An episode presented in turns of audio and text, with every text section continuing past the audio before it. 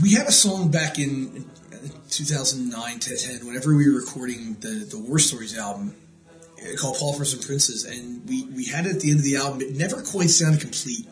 You know, it felt like there was pieces of it that weren't there that should have been.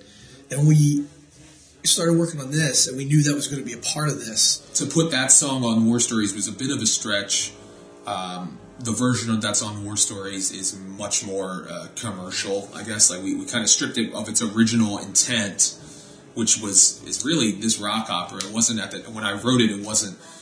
We didn't know we were going to do a rock opera. We didn't know that it would be okay to create that kind of um, King's Court type of a vibe that it has now on the rock opera.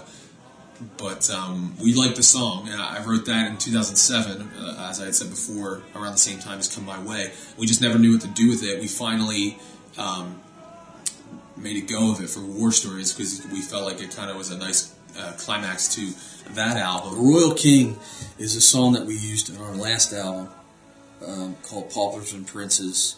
And it was the closer, and it has kind of an epic quality to it that we um, we didn't really uh, nail it on the last album. In my opinion, it was really written for this album, although we didn't have a concept yet. So uh, it, it, has that kind of um, feeling to it, like you're in an old time, uh, in a historical time, and um, so we tried to make it sound more like uh, people in a town coming together and singing when Christ arrived on the colt into Jerusalem.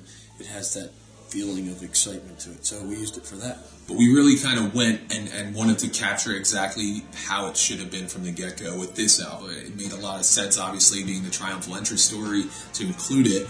Um, and that song was really important uh, to set the stage for what the rock opera would become, which is the emphasis on Jesus being the King of Kings. And um, that song, that was mainly Nick's uh, contributions as far as the revamp. Uh, I had always wanted it to have that kind of bouncy feel that it does, um, but we kind of revamped the, the structure of the song, removing the first chorus and doing the verses back to back.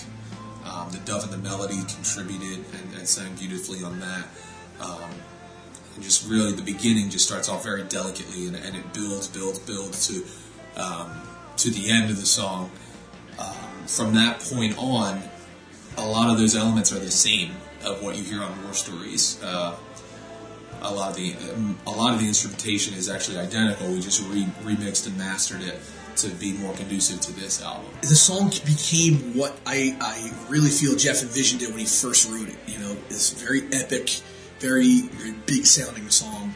You know, very theatrical, and I think the orchestration to it is just, is, is really good but that's always fun to see it kind of come alive the way it always was intended to be, and um, it obviously plays an important role in the show overall.